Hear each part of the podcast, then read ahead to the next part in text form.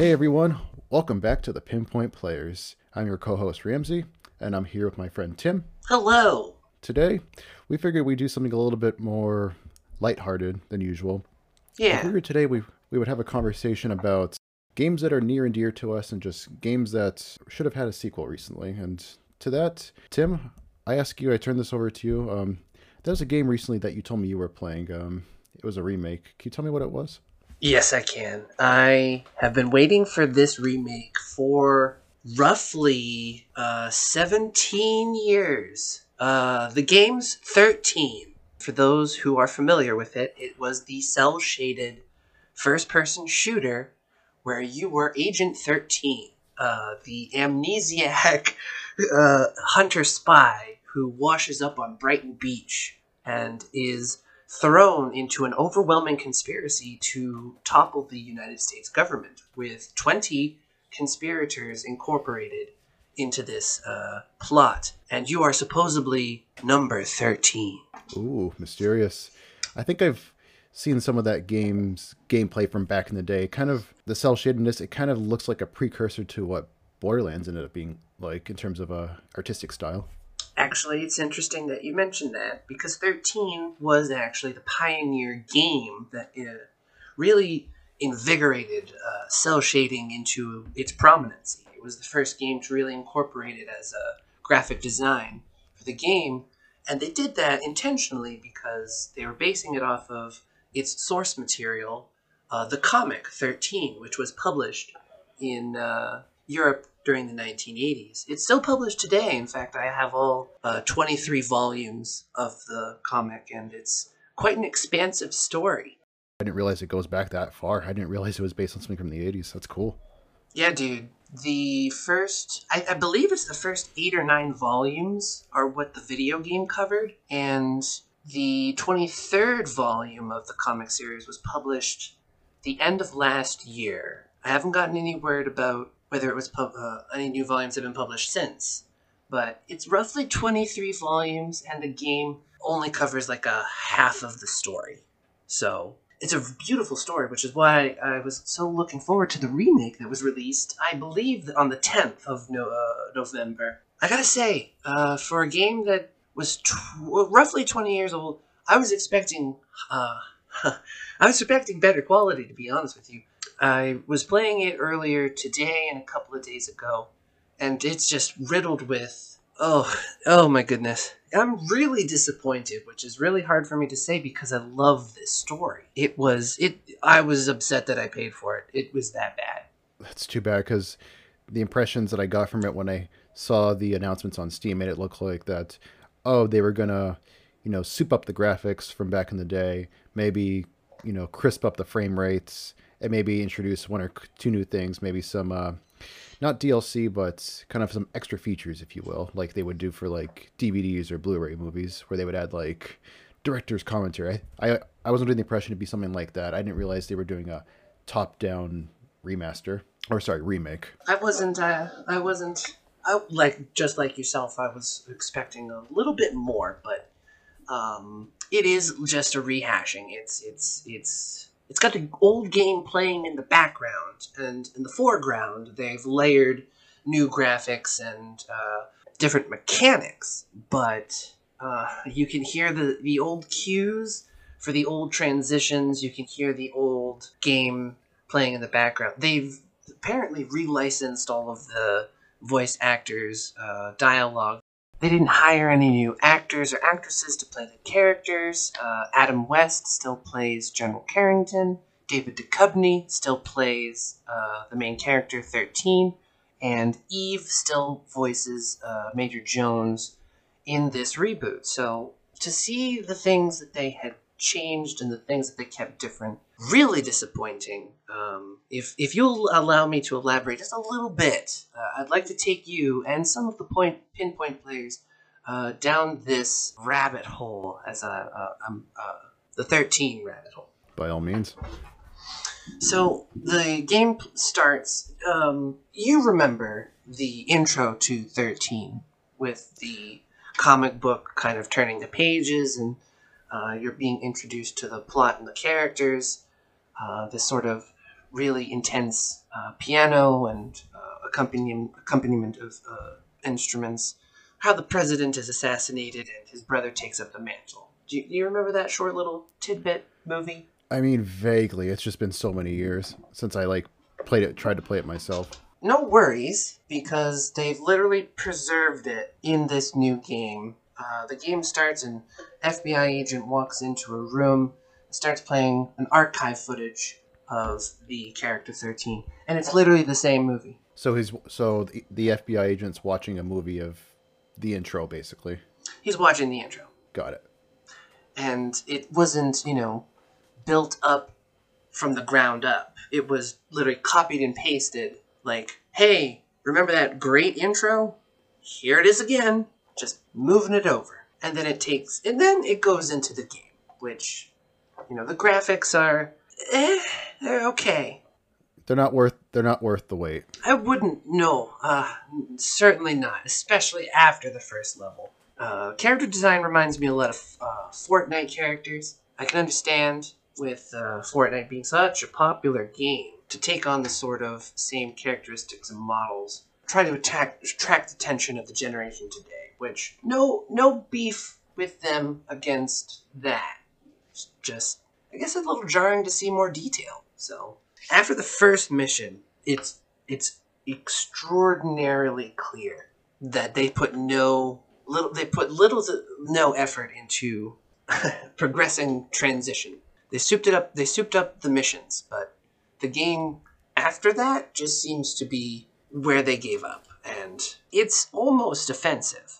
So I guess just so that way um, I can understand and everybody listening understands. Uh, so it sounds like they just kind of did a quick once over type of remake. They didn't put a lot of effort into it. It was just kind of, hey, we have the same dialogue. We have a slightly, uh, you know, graphical facelift, but it's Fortnite, so it's nothing like, you know, nothing nuanced or not even like the cell shaded graphics that you have the old days. It's what would you boil it down to? Like, what were the, I guess, three biggest offenders? So the three biggest offenders were um, I don't believe that they wanted to take risks. A, they didn't want to take risks. So everything that was great about the game, they seem to have preserved as as opposed to introducing creativity to it. Uh, if they wanted to remat, if you know, if they wanted to remaster this game, they did it terribly. If they if they wanted to remake this game, they didn't have enough time. It's sort of in between. That's its first greatest offense. Its second greatest offense, taking advantage of this small niche group of people who have been following this game, like me, for roughly 17 years, hoping for the continuation of this story, and for them to promise uh, a high quality product in the advertising for it looked great. Some things were kind of sketchy. You didn't hear a lot of things. They just showed you the good stuff. And everything that's great about the game is in the trailer. Like it's it's like a movie. It's it, it, they show you the great the good stuff. You learn about the bad things when you're playing the game. Got it. So it sounds like they disguise the uh, limitations of the game with really good uh, marketing. Yes. Uh, and finally, it's one thing to fail on your promises, but it's another thing to. Ramsey, there's got to be a game that you wanted a sequel for, and that's that's really the overarching thing.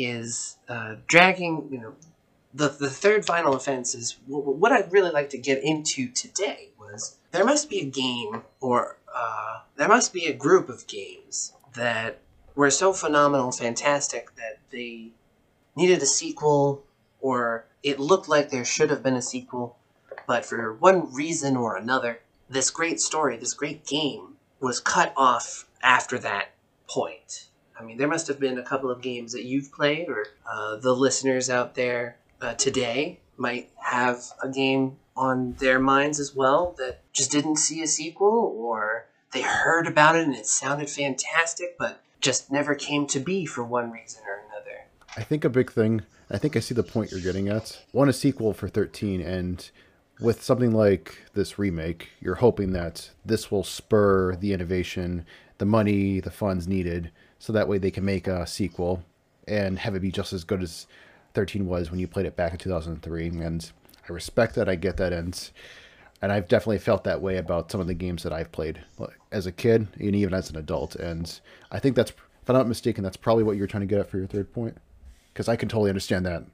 That's exactly my point. Is that there's a story out there, and for me it's 13, but for you as the listener, you know the story that you're talking about. We'll we'll do anything. You know, we'll will do anything to see that movie or that video game made, and we want to hear that people are talking about it. One that comes across my mind. Um, for me, this is my absolute 100% favorite game I ever played, uh, even from my childhood days. And I've played a lot of games from my childhood days to as an adult, but my favorite game, my favorite game, hands down, is Chrono Trigger.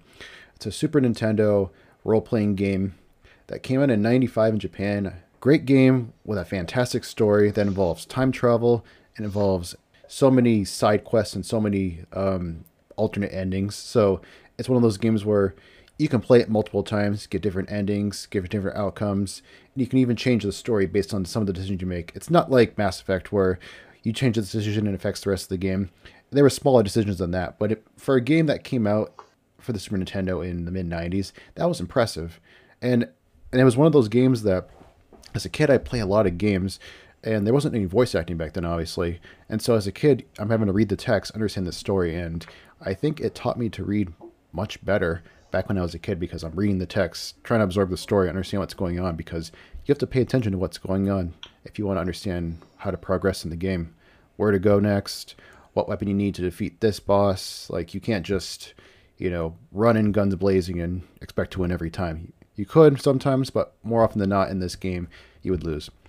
That game was fantastic. I loved it and they did a somewhat sequel, spiritual successor called Chrono Cross that came out for the PS1 in the late 90s. And I played, I never got to play it. I ended up playing it a few years ago just to see like what it was, and I liked it. But because I didn't get to play it when I was little, the uh, the fun and the nuance was lost on me. And a lot of role playing games like that are a huge time sink. They require lots of hours, like 40 to 50 hours to beat the game. And as an adult with a job and everything, it's like, could I set the time aside to do it?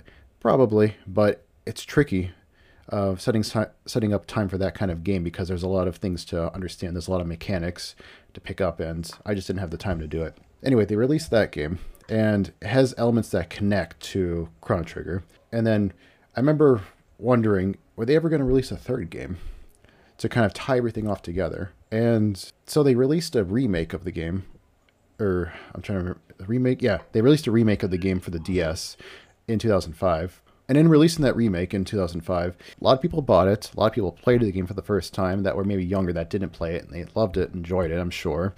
And what's cool is that game contained a couple extra story elements that kind of tie Chrono Trigger and Chrono Cross together. And you're hearing this thinking, great, they'll eventually make a sequel yeah. to Chrono Cross. They'll make a third game and tie everything off. Yeah. But the problem was that was 15 years ago, and nothing's moved since. There's been no news on it. The last news on it, I think, was seven years ago want to say like if I just keep waiting, if people just keep buying that remake and keep you know generating sales for it, they'll be they'll show that hey, there's interest. People want this game, but I lose more and more hope for it every year because, and I think the biggest reason is the problem was when Chrono Trigger came out, Final Fantasy was just starting to become a larger franchise. Oh wow! When Chrono Trigger was released, Final Fantasy three was released, so it was starting to pick up steam. But I think when Final Fantasy VII was released and they showed that, oh my god, everybody loves this game, it's selling millions of copies, I think they just pushed every other thing in that uh, company to the side. The company was Squaresoft at the time. They eventually changed their name to Square Enix, but I think once they got the Final Fantasy Kool Aid, they just never stopped chugging it. And since then, Final Fantasy, Final Fantasy, Final Fantasy, and I, as a result, I just think every other IP that they made at the time just got to push to the wayside. And Chrono Trigger, Chrono Cross were some unfortunate casualties. And I, if they made a third game because they took out the license for it, they would have called it Chrono Break. But I don't think it's going to happen because of all the things I just said. And it's really too bad because I'd even just love a modern day remake of it where they just remade the game with modern graphics and put on like the PlayStation 4. I'd even just love that, but I don't even think we're going to get that. Well, I'd never say never because correct me if I'm wrong, but there have been a few occasions where I've mentioned 13 and how much I've loved 13. I had faith that something like this would happen and it was either you or my brother or someone close to me, but they they would constantly say like it's not really going to happen. Like you can hold out hope and you can you know do this and do that, but you know it's probably just you know not going to occur. And you know, still true today. I don't think that there's going to be a sequel, even with this reboot. With what has happened, I mean, if we see patches, if we see improvements on the base game, like uh, they're caring about the customer and they want the game to be uh, successful, possibly. But I think that each game has their followers, and even you said earlier, this is one of your favorite games from childhood. It left a really uh, deep impact. For crying out loud, could have taught you to be, you know, it could have taught you to read. Definitely at least taught me to be a better reader. Certainly did. I think that as long as we have hope, we have a chance. And a chance is something to look forward to. I mean, all I can say is we'll see because it's been a long time. This is true. But in saying that, as much as I want Chrono Trigger, Chrono Cross to have sequels, and I know you definitely want 13 to have a sequel, there's definitely some other games that I want them to have sequels. That obviously they're not near and dear to us as the games that you and I just named, but they're still important, and I would love to see a sequel. In that same vein of Chrono Trigger, there um, Nintendo made another role playing game, or not Nintendo, um, SquareSoft, the same company I mentioned that made Chrono Trigger. They actually teamed up with Nintendo to make a game called Super, Mario RPG: Legend of the Seven Stars, and it was a role playing game with Mario, and a, it was Mario, Mallow, Geno, Bowser, who is on your side. It's the only game I think Bowser's on your side, and Peach. You're all fighting in this um, Mushroom Kingdom world, and the main guy, the main villain, is somebody called Smithy, and you all have to work together to get all the seven stars to basically bring everything back to order. And it was a fantastic game. It's one of the games where I could pop it in as an adult and just make time to play it. It's so much fun. It's fantastic. And I was ecstatic when they released the SNES Classic a couple of years ago, which came with 20 Super Nintendo games from that era. And that game was on it. And I was ecstatic that I actually went and replayed it. And it was still as fun. I knew all the secrets. I knew all the tricks. I knew all the fighting techniques, like the timings for certain attacks. It was great. That that's a game that deserves a sequel. And I know that game is old. It's from 1996. I looked up the date, but I would love a sequel of that. That one might not ever happen, but it was such a damn good game. I'd love a sequel. Sure, less likely, but the Switch, the consoles that Nintendo are, developing, there's certainly room for all types of incor- incorporations of their branding. I mean, like you said, you never you never thought you'd get a chance to play that game again, and then this what was it the NES Retro? Yeah, the NES Classic. It's a Classic. it's like a miniaturized version of the Nintendo system, and they sold it to you. Had an HDMI connection. You could plug it into your TV and start just playing the game as if it was uh, back in 1996 again. I remember that. It it carried the game, so there was some sort of development to assemble this and to incorporate games like that. So it's a part of Nintendo's library. They certainly haven't forgotten. As you were mentioning, Chrono Trigger, it was part of Nintendo's library. It was a part of someone's development. They haven't forgotten about it. Uh, as you were talking about Chrono Trigger, you reminded me of Time Splitters. Ah, that's a good trilogy. That trilogy was fun. Wasn't it? I was so I was so intrigued after Time Splitters 2. I was like, can they come out with a better game? I don't know if they could. And if they left it there, great. But if I wanted a sequel after that, and it took, I don't remember if it was like two, three, four years, but there was a substantial time gap. And I the didn't third think, one, yeah. I didn't think Yeah, Future. Perfect. Future Perfect. That's it. Yes, I was like Forgotten Pasts. I was like, yeah, they, they, oh my god, dude, Future Perfect. Ah, but yeah, uh, for a time period, I didn't think that they would come out with Future Perfect. It's interesting. There's so many games that didn't uh, get to even see the light of day. There's still hope being held out for Boba Fett's 1313. Oh, that's not happening. Guarantee that's not happening. Disney. Oh, I did. I don't know, Dis- dude. I wanted to no, no, so no. bad. I'm. I'm t- I know, I know. Trust me. I wanted a game where you're basically playing as a Boba Fett type dude with like Uncharted type, as you know, you being Boba Fett or some bounty hunter. It's like hell yes, I'm in. But I think when Disney acquired Star Wars, I think they shut that project down because it didn't fit their Disney mold. And it's the hadn't Disney not acquired it, it would have been, probably been made, and it probably would have been a good game. There's no way to know for certain, but since Disney acquired it, I think they just nixed it. Just didn't sit with their image. I, I can completely understand that. I completely agree. It's definitely not part of Disney's mold, but uh, they have acquired it. Uh, they are in charge of that property going forward, and it would really do them a disservice to really hold something like that back. And I'm just simply making the argument because I do want to see that game. The likelihood of it actually happening, in my opinion, is a toss up, but it, it may more likely than not happen. Yeah, I know it's.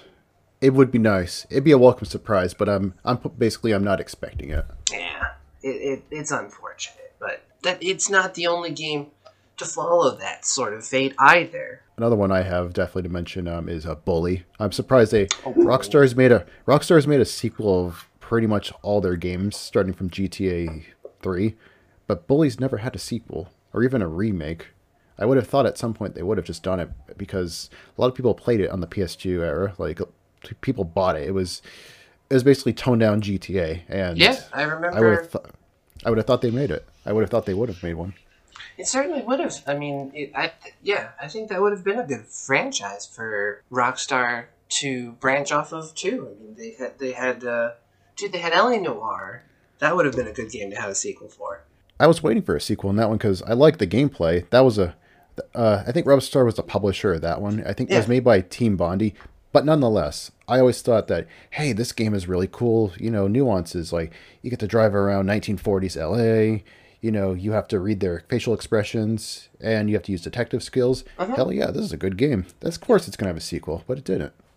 Yeah, it was very innovative. I was very surprised, but it would have been nice to have a sequel. I mean, they could have, not only just because it would have been a great game to have, but from a business perspective, you know, Rockstar would have had at least three budding, very fresh franchises in the video game industry, which they could have held, you know, sway over. I mean, for example, uh, they had they could have had Bully, they could have had Grand Theft Auto, and they could have had LA Noire, each developing and improving the game mechanics for future games to learn off of. They could have, and I wish they had kind of kept developing those franchises and furthering them. But I think once they got a taste of the money that was to be made with GTA and Red Dead Redemption, especially with the newest ones, I think they just decided that kind of like the movie industry in that you know what, guys, these are safe, easy bets.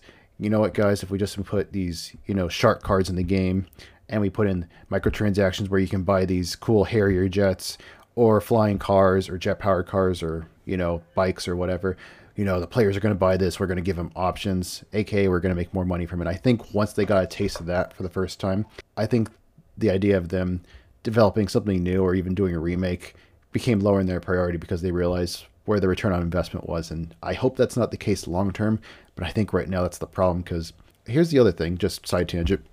It's been seven years since GTA 5 came out. That's right. And that's exactly where I, I'm sorry. Yeah, that's exactly where I was going to go next. Yeah, no, that's the thing. It's been seven years since a GTA game was released. And to that end, I kept thinking that, oh, the new generation is here. But the new consoles, I think, released, we're recording this on November 12th. The new console's released tomorrow, November 13th. And the entire time, like for the past couple years, I was thinking, oh, they're going to make GTA 6. It's going to be a return to Vice City. Hey, maybe it'll be a brand new city. But then they basically said that, oh, we're going to release GTA 5 for the next generation. And it's just like, you guys serious? You already did that. Because GTA 3 originally came out on the PS3 360, and then they released for, you know, PS4, Xbox One, which that was fair because the those systems released the same year that GTA 5 came out. Fair enough. But seriously, guys, seven years on, you're just re-releasing the games to the next system. Come on, guys. Seriously, like I remember when they re, but they you know re-released GTA 4, but it was the G, uh, PlayStation 4 and Xbox One versions, and I was like, I have to get that one because that has all of the you know uh, nooks and crannies, all the good details, but it's all packed into that one game. So that's the game that I'll get and the lobbies were bigger. So instead of having only 16 people per lobby, you could have up to 32. And it's like, yes, public lobbies are bad. People will kill you all the time, but at least it gave you the option. It gave you the ability to be able to do that. But you know, nothing since seven years. It's like, yes, they've added some DLC with vehicles and like missions. It's like that's cool and all, but you know, it's after a while, it's time to move on because just think for a sec. GTA 3 or sorry, not GTA 3. GTA 5 came out in 2013. GTA 4 came out. I remember I was freshman in college. That came out in 2008. I get a difference of five years. It's been seven years, and nothing about a new GTA game. All quite on the Western Front. It's sort of suspicious, but I did. I, I do think that uh, you did provide the answer, and it was the microtransactions. It was the spending the money in real reality to improve the money circumstances in the game. You you purchased, you know, cars, you purchased Harrier jets, you purchased property, and there was no need or push to develop a sequel. Because I think that before microtransactions and in-game purchases, developers and distributors made money off video games by pumping out a, a video game. Left 4 Dead. When they made Left 4 Dead, everyone went out and bought it, and then everyone wanted a sequel for Left 4 Dead. So they made Left 4 Dead 2, but everyone complained that what was added and made new for Red 4 Dead 2 could have just simply been downloadable content, DLC, for Left 4 Dead. I definitely remember that. To me, the biggest thing with that was Left 4 Dead came out in 2007, and then the sequel came out a year later. And it's like, yes, it's cool that you have melee weapons, new types of firearms, and new throwable objects, and new levels. No doubt that was great. But I remember playing at the time. I enjoyed the game, but it did feel like a you know a big giant patch or DLC. I mean, again, still fun to play. You know, definitely enjoyed it. I would easily go play it right now, definitely. Yeah. But it left people, you know, wanting more. In fairness, just because you know they enjoyed the first one so much, they wanted more out of the second one. But I think it was just too soon a year after. But little did we know that that'd be the last Left 4 Dead game that'd be released. That was 12 years ago. right? And uh, recently they did do an overhaul and uh, a major update for Left 4 Dead 2, so they're still working on uh, mechanics and improvements for their game, so they must be either trying to just make the best of what the game, uh, the game that they have, or they might be including new mechanics to do kind of tests, beta, alpha tests, uh, to see if their latest project, whether it's a Left 4 Dead or a new game franchise, going to go out on to their audience. It's interesting. I certainly hope that there's some sort of development going on with new games for Valve, but I fear that Valve got the micro got bit by that microtransaction bug as well because I think the last game that they developed a sequel for in general was either Half-Life 2 Episode 2 or Portal 2. I can't remember which came after, but I mean, it's a it's a tire trope in the game industry that Valve is allergic to the number 3. And yes, Half-Life 2 Episode 2 deserves a sequel that's a whole that's a whole another topic in itself. But you guys, like the listeners, get what we're getting at here. Is there are a lot of games out there that deserve a sequel, but for whether the game wasn't good enough to get one, whether it was a niche game that just wasn't large enough to get one, or a game that's just been forgotten the time that just won't get one, or simply the publisher or the developer just got bit by that microtransaction bug. There's multiple reasons why games won't get a sequel, but that doesn't mean they don't deserve them. There are definitely games out there that I wish would get sequels, that we both wish would get sequels, that may not see the light of day, but you always hope they do. And with things like Half Life, for example, they released Half they released Half Life Alyx just last year, the VR game, and it's gotten great reviews. It looks fun. It's an expensive proposition because people have to get a VR headset to play it. But the point is, they made it. It's not a sequel. It's a prequel to the second Half Life. But still, at least they know that. That gives me hope that hey, they're keeping this franchise alive and they're developing a game for it. So maybe you never know. So again, it's possible. You never know. But with some franchises, though, it's harder than others to predict, right? It certainly is. Uh, you, you have to go through so many different hoops. Uh, you have to follow certain types of sources. Uh, the people who are reporting the information about your favorite games are usually people who are passionate about the games themselves. You're, you're developing and cultivating uh, communities within the gaming world at large. And I believe that we keep hope alive for something to develop by simply keeping it alive in our hearts and our spirit, by talking about it with our friends, experiencing it, sharing it, showing it. One can hope with persistent, you know, bugging of publishers and developers, hopefully continued good sales, and hopefully a lot of fanfare. Some of these games that we've talked about in this podcast episode end up being a fruition. If you guys have sequels out there of games that you want you know made. If you guys have games that are definitely never going to get a sequel, definitely share that with us. We'd love to hear about it because there are so many games that deserve them, but may not get another chance. Tim and I just named two from the heart at the beginning of this episode. Again, you never know. To that end, what we talked about earlier regarding microtransactions, how less games are being developed from the ground up in favor of adding microtransactions to existing games, that's something I'd love to explore in another topic with you, Tim, if you uh, don't mind.